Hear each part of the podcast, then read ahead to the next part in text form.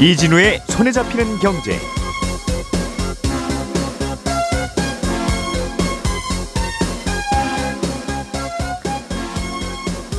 안녕하십니까 이진우입니다.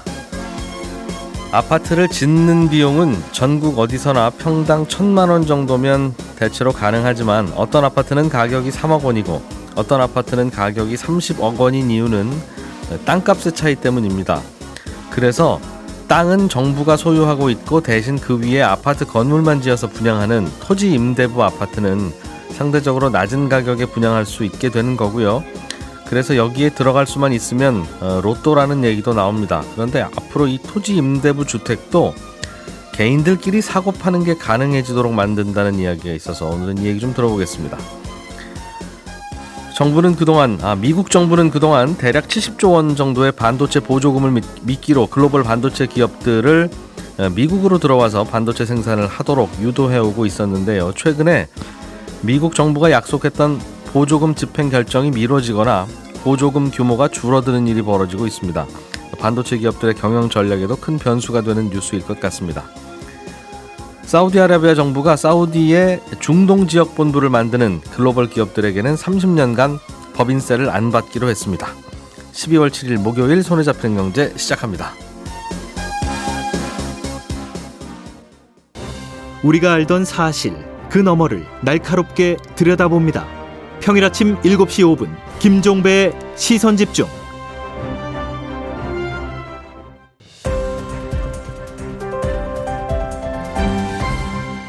이진우의 손에 잡히는 경제. 자, 오늘은 서은영 경제뉴스 큐레이터, 손에 잡히는 경제 박세원 작가, 그리고 행복자산관리연구소 김현우 소장 이렇게 세 분과 함께 경제뉴스 재밌게 또 정리해 드리겠습니다. 어서 들어오십시오. 네, 안녕하세요. 김현우 소장이 준비해 오신 소식은 잘하면 아파트 값이 크게 내릴 수도 있다. 아, 뭐 기존 아파트가 내리는 건 아닌 것 같지만 아주 싼 값에 분양될 수도 있지 않겠나 네. 하는 희망을 갖게 하는 뉴스일 수도 있는데 네. 토지 임대부 주택이라는 게 이제 땅은 나라 땅, 네. 건물은 돈 들여 지어서 그 건물값만 받고 네. 분양해 주는 음, 그렇습니다. 그런 건데 이게 그 동안에는 어, 분양받은 분이 살다가 네.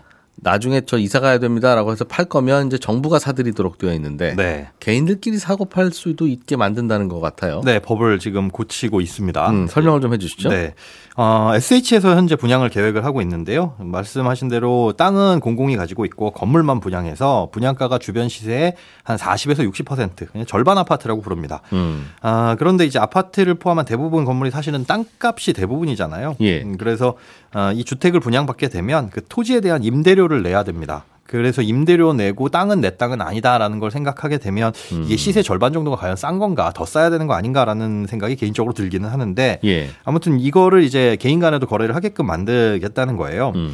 분양을 받게 되면 원래는 40년간 토지에 대한 임대차 계약을 맺고 정부하고 정부 땅이니까 그렇습니다. 예. 어, 이 집을 팔려면은 현행법으로는 반드시 정부에 다시 팔아야 됩니다. 음. 어, 그런데 이제 언제 팔 수 있느냐 현재 주택에 걸려 있는 전매 제한 같은 경우에는 규제 지역이라고 해도 최대 3년이고 음. 분양가 상한제가 적용되는 주택은 거주 의무라는 게 있는데 분양가가 주변 시세보다 20% 이상 싸면 최대 5년이 적용됩니다. 음. 그럼 토지임대부 주택도 이 법을 따라야 돼서 5년 이후에 공공에만 팔 수 있던 걸 음. 아, 전체적으로 좀 바꾸는데 예. 일단 토지임대부 주택은 10년 이내 기간으로 전매 제한 기간을 별도로 정하고 음. 그 전매 기간 내에 부득이한 사유로 팔아야 될 땐 공공만 살 수 있도록 하고요. 예. 전매 제한 기간이 끝나면 개인에게도 팔 수 있도록 개정하겠다. 이게 음. 핵심입니다. 10년 정도는 의무 거주를 하되 네. 10년 이상 살았으면 그거는 그냥 당신 소유의 건물이라고 생각하고 알아서 사고 팔아라. 네. 그런데 이제 전매 제한이기 때문에 거주 음. 의무와는 별개거든요. 중간에 이제 세를 줘도 된다 안 된다 뭐 이런 내용들은 없지만 예. 어, 거주 의무가 없다면은 뭐 세를 주는 것도 가능한 거죠. 음, 10년 안에는 네. 음, 그리고 10년이 지나면 그거는 나라에다 팔아야 되는 의무는 없고. 그렇습니다. 문제는 보통 아파트라면 그래 그럼 어차피 개인 거니까 개인이 사고 팔지 네. 이해가 되는데 이게 설명해 주신 대로 땅이 없는 건물만 아파트잖아요. 네. 그러다 보면 이걸 도대체 얼마에 사고 팔아야 돼? 그렇죠. 하는 게 이제 개인들 간의 관건이고 논란일 텐데. 맞습니다. 아파트가 시간이 지날수록 비싸지는 이유는 땅이 땅? 있으니까 비싸지는 거지. 맞습니다. 건물만 봐서는 자꾸 낡아가니까 당연히 싸질 텐데. 네. 그러면 가격을 얼마에 사고 팔아야 되는 거야 하는 문제는 있을 수 있을 것 같아요. 그렇습니다. 그게 네. 사실 관건이죠. 개인 간의 거래는. 지금까지는 이 공공 이 주택을 공공이 매입할 때 가격은 분양가에다가 1년 만기 정기예금 평균 이율 정도 적용한 이자를 더해서 결정을 합니다. 그러니까 거의 뭐 음. 원금 정도만 주도록 되어 있던 거죠. 그런데 그래도 개정 그래도 후하게 쳐주는 거네요. 그렇죠. 새 아파트 받았다가 낡은 아파트로 돌려주는 거고 그렇습니다. 땅은 하나도 없는 거니까 사실은 3억 원에 분양받아서 사시다가 나중에 10년 후에 정부한테 팔면 네. 정부는 한 1억 5천에 저희가 쳐드리겠습니다. 이제 해도 되는 걸 네. 한 4억 정도 줬다는 거니까 네네. 이자 쳐서 네. 그동안 뭐 정부가 하는 일이니까 후하게 했겠죠. 네. 그런 건데. 그런데 개정안에서는 해당 주택의 보유 기간 등을 고려해서 매입 금액을 정하도록 되어 있거든요. 예. 이 분양가 성연제 주택 같은 경우에는 이제 시세만큼 혹은 시세보다 더 이런 정도로 쳐주는데 조금 더 이제 현실적인 금액이 될 수 있을 것도 같아요. 근데 개정안 살펴보면 전매 제한 기간 내에는 공공이 주택을 매입해야만 한다 이렇게 되어 있고 그럴 때는 이제 앞서 설명드린 대로 시행령에서 매입 금액을 결정하도록 변경되는데 그 기간이 끝나면 개인 간에도 팔 수는 있지만 공공의 매입 의무도 딱히 없습니다. 10년 지나면 알아서 하시라는 뜻이고. 그렇게 바뀐다는 거죠. 예. 그러면 결국 시장에서 알아서 사고 팔아야 되는데 아, 사고 파는 사람들 간에서 이 건물분만큼의 가치를 잘 따져봐야 되잖아요. 근데 이 경우에는 이제 가치 판단을 할 수 있는 게 뭐 감정 평가를 받아야 되나 이런 생각들도 듭니다. 그러니까 대출이 얼마나 나오느냐 은행에서 이 집의 가치를 얼마로 보느냐가 기준선이 될 수 있는데 음. 아직까지는 이 주택에 대한 대출 상품이 없습니다. 네. 그래서 지금으로선 유추해 보기가 어렵고 음. 일반 주택담보대출 같은 경우에는 토지 플러스 건물에 대해서 예, 대출을 해주는 거잖아요. 근데 이거는 건물만 딱 떼어놓고 한도를 계산해야 되다 보니까 음. 말씀하신 대로 땅값은 오르지만 건물 가치는 점점점 떨어지기 때문에 오히려 대출 한도는 점점 줄어들 수 있습니다. 음. 그냥 감가상각이 되는 거죠. 근데 이 감가상각 기준은 어떤 법을 적용하느냐에 따라서 다른데 우리가 세금 낼 때 국세청의 기준을 보면 콘크리트 건물 같은 경우에는 매년 1.8%약 2% 정도씩 감가상각이 돼서 예. 50년이 지나면은 잔존 가치는 최초의 10%로 계산을 하게끔 되어 있습니다. 음. 요걸 생각한다면은 사실상 그 집의 가치는 계속 떨어진다는 거죠. 음. 그런데 사실은 저희 저희가 야 이거 뭐 콘크리트 건물만 그럼 쭉 사고 파는 건데 당연히 점점 싸져야죠. 네. 라고 말씀을 드렸으나 이게 앞으로 예를 들면 한 50년 동안은 계속 존재할 건물이기도 하고 예. 50년 지나고 나면 재건축도 가능하다 만약에 네. 국가가 토지를 소유하고 있지만 재건축도 가능해서 네.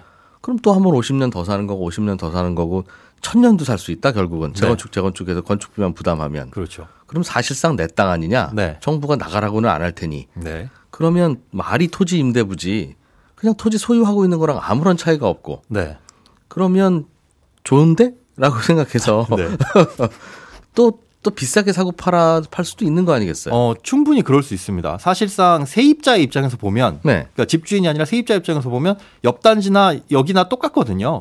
뭐 전세로 사나 월세로 사나 똑같죠. 도배되어 있고 장판 있고 그렇습니다. 하면. 똑같은 네. 세입자를 드릴 수 있다면 옆 단지하고 똑같은 월세를 받을 수 있다면 동일한 가치를 적용할 수도 있다는 거죠. 아, 본인이 안 살고 네. 전월세 줄 수도 있으니. 그렇죠. 예. 그러면 이걸 거래를 할 때 얼마로 볼 것이냐? 그러면 옆에도 월 100만 원 받을 수 있다. 그럼 이 땅도 월 100만 원 받을 수 있는 주택이 되는 거겠죠. 예. 말씀하신 대로 그러면 주택 가격은 동일하게 평가를 받을 수 있는 거고 음. 그리고 실제로 이, 이, 이 주택도 재건축이 가능합니다. 근데 일반적인 재건축하려면은 집주인, 그러니까 사실상 땅 주인의 허가를 받 아야 되는데 토지임대부 주택 같은 경우에는 그 땅 주인을 주택의 소유주로 본다고 법에 되어 있어요. 음. 그러니까 주택 소유주들끼리 동의를 하게 되면 재건축이 가능하고 다만 이제 재건축이 돼서 새롭게 지어지는 집 역시 토지임대부 주택으로 한다라고 원칙적으로 정해놓고 있습니다. 그 땅 주인이 국가잖아요. 그렇습니다. 그러니까 국가가 재건축 여부를 결정한다는 건데. 어 아니요, 이 재건축을 합의하기 위해서는 원래는 땅 주인이지만 음. 여기에서는 이제 집 주인을 땅 주인으로 본다고 되어 있어서 재건축 여부를 결정할 때는 그렇습니다. 그러면 제- 우리 우리끼리 저 국가로부터 이 아파트를 빌려서 살고 있는 땅을 빌려서 살고 있는 우리들끼리 네. 합의하면 네. 땅 주인은 국가지만 네. 우리가 마음대로 재건축할 수 있다는 거면 그렇습니다. 그럼 이 땅이 사실 국가 땅이 아니잖아요. 그러니까 그렇게 토지 임대부가 아니라 네. 사실상 토지를 공짜로 영원히 주기로 한 거니까 그게 사실상 토지를 그냥 이- 무상 양도한 거고. 어, 무상은 아닙니다. 이게 토지 임대료가 있는데 예. 이번에 마곡에서 공급되는 걸 보니까 59제곱미터당 약 70만 원 정도의 토지 임대료가 나가요. 한 달에 네. 한 달에 적지 70만 원이면 않은 1년에 800만 원쯤이고 네. 대략 이자로 감안하면 한 뭐 2, 3억 정도의 네, 네, 네. 아주 토지를 파격적으로 싸게 준 아파트라고 봐야 되겠네요. 그렇죠. 예. 무상까지는 아니나 싸게 빌려주는. 근데 어쨌든 재건축도 가능하고 음. 재건축된 이후에는 토지임대부 주택으로 또 그대로 남아있게 되는데 땅 주인과 협의, 그러니까 공공과 협의하면 그냥 일반 주택으로 전환할 수 있다는 단선이 있습니다. 물론 예. 이제 법에서 정해둔 내용만 보면 일반 주택하고 별반 다르지 않은 것 같기는 한데 음. 막상 이제 재건축을 하게 됐을 때 그 개발 이익은 또 누가 가져갈 것이냐, 그리고 분담금은 어떻게 될 것이냐 이거에 대해서는 아직까지 뭐 정해놓지는 않아서 음. 이것도 이제 나중에는 좀 문제가 될 수도 있습니다. 정부 땅 위에 정부가 아파트를 지어서 분양하거나 아니면 국민 임대로 놀리지 않고 네. 이런 식으로 토지 임대부로 하는 이유는 정확히는 모르겠으면 나중에 정부가 이 땅을 또 다른 용도로도 쓸 수 있어야 된다는 네. 걸로 그래서 임대만 하는 거잖아요. 그렇죠. 영원히 저분들한테 주자라고 하는 거면 지어서 팔, 팔았겠죠. 네. 그런데 일단 이렇게 하고 나면 정부가 자, 나중에 자기 용도가 생겼을 때 어떻게 쓸 수도 없고 그렇죠. 다 이분들께 될 거면 네. 그냥 공공분양 아파트하고 다를 바가 없는 건데 분양가는 제대로 못 받고 네. 그럼 결국 그 나라 돈이 새는 건데 일종의 받아 가시는 분들 입장에서는 로또지만 네. 이걸 하는 게 무슨 의미가 있는지 모르겠어요. 저도 개인적으로 무슨 의미가 있는지 좀 갸우뚱하긴 합니다. 물론 음. 임대료를 받긴 하지만 그 임대료 수준이 정말 파격적인 수준이고 음. 그러면 이게 집값이 과연 어떻게 될 것이냐. 처음에 분양가만 진짜 절반의 로또 아파트가 되는 거 아닌가. 싹좀 좀 싼 집을 주자는 대의에는 당연히 동의가 되고 그래야 되는데 네. 전국에 몇 어디 있지도 않은 몇 군데 정부 땅 위에다가 이런 식으로 몇 채 안 되는 반값 아파트를 이분들 특혜 주는 걸로 나눠주는 거면서 이게 분양가 낮추는데 무슨 도움이 될 것이며 그렇죠. 이 주택의 분양가만 낮추지 사실상 전체적인 집값을 음. 이게 영향을 미칠 것이냐. 라는 나중에 차라리 그냥 이런 싸게 분양을 해버리지 이게 논란이 될 것 같은데요. 나중에 이게 음. 땅 주인도 아닌 분들이 왜 권리를 행사하려고 합니까 하는 반론도 있을 수 있고 네. 이거 우리끼리 모으면 알아서 한다고 예전에 그러지 않았냐. 그럼 반론이 되면 나중에 논란이 될 텐데 네. 지금도 일부 서울시 어딘가에는 땅 땅은 서울시 땅인데 있죠. 네. 건물만 어떻게 아파트가 그냥 지어지는 바람에 네. 그가 그 땅을 서울시가 줄 수도 없고 특혜니까 그렇죠. 안 들이기도 그렇고 하는 곳이 있잖아요. 네. 알겠습니다. 네. 음, 아무튼 그런 그런 게 있, 다 네, 이렇게 추진될 예정입니다. 음, 그러면 이게 개인들 간에 사고 팔게 되면 프리미엄이 많이 붙을 테니 가능하면 청약하든 어떻게 하든 해서 되시면 아주 좋은 거다. 지금 남아 있는 로또 아파트들 몇 개 안 되는데 그 중에 하나다 그 말이네요. 네, 얼마 전에 사전 청약 받은 것도 경쟁률이 굉장히 높게 나오긴 했습니다. 음, 토지 임대부 SH. 네. 알겠습니다. 자, 박 작가님이 준비해 오신 소식은 네. 사우디아라비아가 네. 자기 나라로 지역 본부를 만드는 기업들은 30년간 법인세를 안 받기로 했다는 예, 거예요. 파격적이죠. 음. 일단 이 지역 본부란 게 뭔지부터 말씀을 드리면 예. 어떤 지역에 기업이 진출을 하려면 그 지역 어딘가에는 근거지 같은 걸 마련을 하고 거기서 활동을 해야 되거든요. 예. 예를 들어 유럽에 진출한 기업들은 뭐 영국에 근거지를 두고 유럽에 기업 활동을 하듯이 주로 그렇게 했죠. 그렇게 하죠. 음. 중동 지역에 진출한 기업들은 대부분이 두바이에 근거지를 두고 기업 활동을 하고 있거든요. 그 동네에서는 거기가 제일 유명하니까. 그렇습니다. 예. 이때 그 근거지를 지역 본부라고 하는 겁니다. 두바이의 지역 본부가 몰려 있는 건 세금 측면에서만 보더라도 이익 규모에 따라서 법인세율이 0%에서 최대 9% 예. 낮은 편에 속합니다. 음. 반면에 사우디아라비아는 법인세율이 20%예요. 음. 그러면 두바이와 사우디아라비아 두 나라의 기업 활동 배경이 비슷하다면 당연히 두바이로 가겠죠. 많은 기업들이 그렇습니다. 예. 그래서 사우디아라비아가 지역 본부를 사우디에 만들라고 하는 건 사실상 두바이에 지금 있는 지역 본부를 다 빼서 사우디로 들어오라라는 얘기거든요. 그럼 30년간 법인세 공짜다. 그렇습니다. 뭐 그렇다고 예. 물론 이제 그냥 주소만 이전을 한다거나 아니면 작은 사무실 하나 차려놓고 간판만 붙이고 여기가 지역본부입니다라고 음. 할 수는 없고 예. 사우디아라비아가 정한 몇 가지 기준들이 있는데 그 기준들을 만족하면 지역본부를 인정을 하겠다라는 거거든요. 네. 근데 사실 이 정책이 어느 날 갑자기 뿅 하고 나타난 건 아니고요. 2년 전에 이미 사우디아라비아의 중동 지역본부 안 만들면 24년 1월부터는 사우디아라비아 정부가 추진하는 정부 사업에 입찰을 못하게 할 거다. 음. 기업들 아예 그냥 들어오지도 못하게 할 거야. 라고 일종의 채찍을 들었었거든요. 내년부터네요? 네, 내년 1월인 겁니다. 예. 근데 그 채찍이 별로 효과를 발휘 하지 못하고 있는 거예요. 그래서 음. 꺼낸 일종의 당근 카드가 바로 이 법인세 30년 감면인 건데 그럼 도대체 왜 이렇게까지 하느냐? 사우디의 경제 상황이 밖에서 보는 것보다 훨씬 더 안 좋아서 그렇습니다. 왜 그러냐면 네옴시티라는 거대 프로젝트 지금 추진하고 있잖아요. 예. 그러면 돈을 쏟아붓고는 있는데 사우디아라비아 취업 시장 특히 청년 취업이 지금 잘 안 되고 있거든요. 음. 일자리가 늘고는 있는데 많이 늘어나진 않고 있고 그나마 예. 늘어난 일자리는 사우디 입장에서는 외국인 근로자들이 채우고 있어요. 게다가 사우디가 돈을 버는 건 관광 아니면 석유 파는 건데 예. 코로나 사태 그리고 그 후에 이어지고 있는 전쟁들 때문에 지금 관광도 분위기가 매우 안 좋고요. 음. 감산을 해서 유가를 좀 끌어올려 보려고 해보고는 있는데 중국 경기가 안 좋으니까 석유 수요도 예전 같지 않고 음. 미국이 요즘 석유를 또 예전보다 많이 캐고 있거든요. 그러다 보니까 국제 유가가 사우디의 의도대로 움직이지 않고 있는 겁니다. 음. 게다가 지금 최근에 오펙 플러스에서 우리 앞으로도 감산을 할 거야. 라고 하는데도 국제유가가 계속 지금 떨어지고 있거든요. 그러니까 석유 사업도 잘 안 되고 그렇습니다. 관광 사업도 관광 계획도 잘 안 되고 있고 예, 취업도 잘 안 되고 있고 그런데 정부 돈은 많이 들어가는 사업들이 벌어지고 그러니까 있고. 쉽게 말하면 외국 본사가 사우디를 좀 본사까지 아니더라도 중동 지역 본부는 사우디를 좀 오면 네. 그래도 중동 지역 본부니까 사무실 한 두 평 가지고 쓰지는 않을 테니 그렇죠. 사람도 좀 많이 뽑을 거고. 네.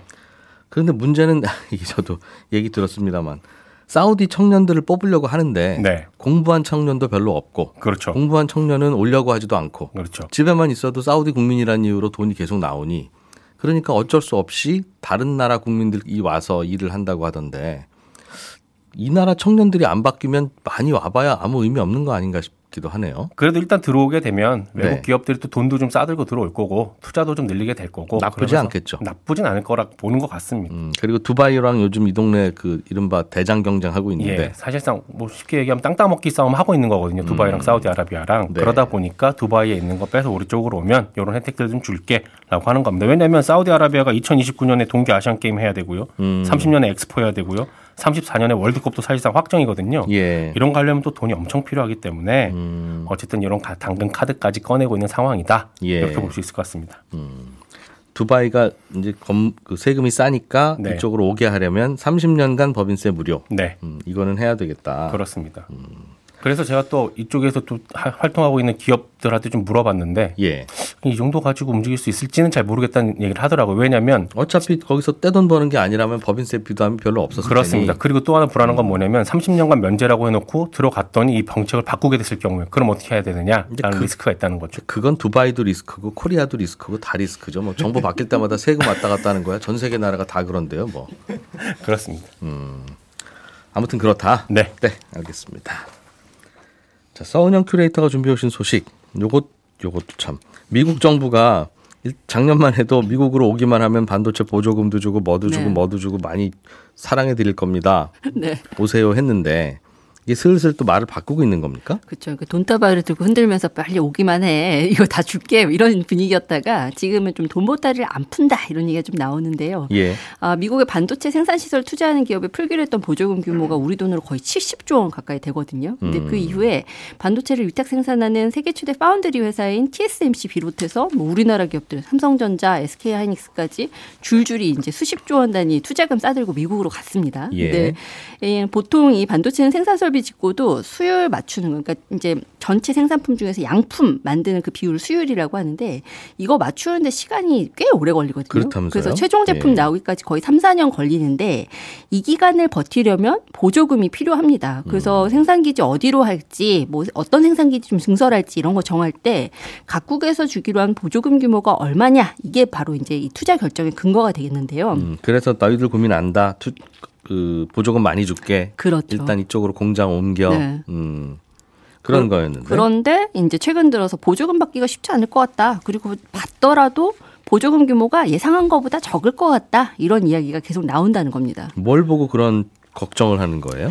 결정적인 계기가 또 이제 하나 있는데요. 한 달 전쯤에 이제 인텔이 군, 군사용 반도체 생산 설비를 짓기로 했거든요. 근데 예. 그때 나온 얘기가 인텔에 최대 5조 원 넘는 보조금을 우선 지급할 거다 이런 얘기가 나온 겁니다. 미국에 현, 짓기로 했나 네. 보죠? 네. 네. 그렇죠. 근데 현재 지금 미국 정부에 보조금 달라고 신청한 반도체 기업이 130여 곳 정도 된다는 얘기가 나오는데 올 연말까지는 보조금을 받지는 못하더라도 금액이라도 아마 좀 확정해 주지 않겠냐 이렇게 다들 기다리고 있었어요. 그런데 대부분은 신청해 놓고 지금 기약 없이 기다리고 있는 상황입니다. 지금 연말 거의 음. 끝나가잖아요. 네. 그런데도 네. 지금 분위기가 그런데 법 시행 1년 넘도록 지금 보조금 받은 기업도 한 곳도 없거든요. 근데 음. 문제는 이런 상황에서 미국 기업인 인텔부터 선지급할 거다 이런 얘기 나오니까 예. 어 이거 보조금이 미국 기업 우선으로만 쓰이는 거 아니야? 이런 아. 이야기가 나오는 거죠.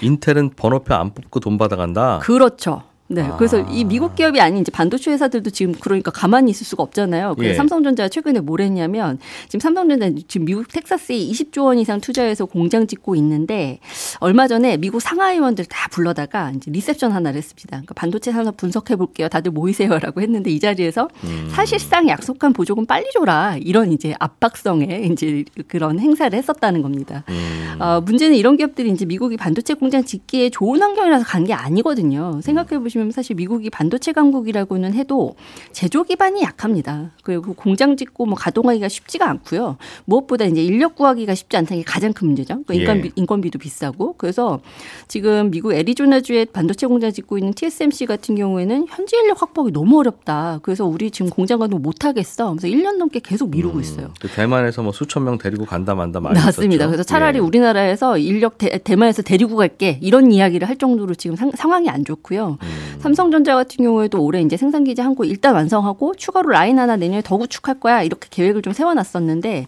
보조금이 이렇게 좀 계속 지지부진하면 이 라인 음. 구축 프로젝트는 좀 무산될 거다 이런 이야기도 나옵니다. 이게 뭐 갑자기 그냥 바이든이 정치적인 생각으로 결정한 거고 나중에 실무진이 그냥 뒷받침 정도가 한 거라서 네. 이렇게 깊고 길고 멀리 내다보고 계획 세운 거는 아닐 거예요. 그러니까 실제로 하다 보면 이런 일들도 당연히 벌어질 텐데 이러다 그냥 못 받게 되고 가서 공장만 바보같이 지어주는 셈이 될 수도 있으니까. 그러니까요. 그러니까 이 공장 지어놓고 보조금 안 줘? 그럼 뺄래? 이게 안 되잖아요. 그러니까 일단 음. 지었으면 거기서 고, 돌릴 수밖에 없다는 게 지금 이제 기업들로서는 최대 고민거리죠. 음, 그래도 미국 정도 되면 본인들이 뱉은 말은 지키는 나라겠지. 네. 네. 라고 생각해서 이제 가는 걸 텐데 돌아가는 모양새를 보니 미국이나 베네수엘라나 아, 비슷한 것 같다는 이야기인가 네. 봐요. 어, 그렇습니다. 음. 사실 뭐 미국 대선도 있고 앞으로 정치 일정이 있다 보면 미국인들도 왜 외국 기업한테 저렇게 보조금 많이 주냐? 네. 라는 얘기 하기 시작하고 그러면 또 이제 없었던 일처럼 다시 돌변할 수도 있는 거 아니겠습니까? 실제로 미국 내에서도 좀 그런 여론이 서, 서서히 생겨나고 있다는 게 이제 큰 문제고요. 특히 예. 이제 독일 같은 경우에 사, 이제 좀 전 우리가 참고해 볼 만한 사례가 있는 게 유럽 연합이 이제 역시 미국이랑 똑같이 우리도 이제 여기에다 반도체 생산 가지고 생산 시설 가지고 오면 우리가 보조금 많이 줄게 이러면서 예. 이제 미끼를 던졌단 말이죠. 그러면서 독일에 이제 TSMC랑 인텔 공장이 가기로 했는데 음. 최근에 어떤 일이 있었냐면 유럽 연방법원에서 독일 정부가 보조금 주면 안 돼 이런 판결을 내린 거예요. 게다가 의회에서도 어 우린 반대야 외국 기업에다가 그걸 왜 줘? 이런 분위기가 생기니까 지금 줄 수가 없는 상황이 돼버린 거죠. 준다고 할 때는 뭐 뭘 보고 준다. 그러니까 말입니다. 그래서 이렇게 허락 받아야 될줄 네, 알았으면 미국도 지금 이제 분위기가 알겠어요. 별반 다르지 않다. 네. 네. 예, 저희는 내일 아침 8시 30분에 오겠습니다. 고맙습니다.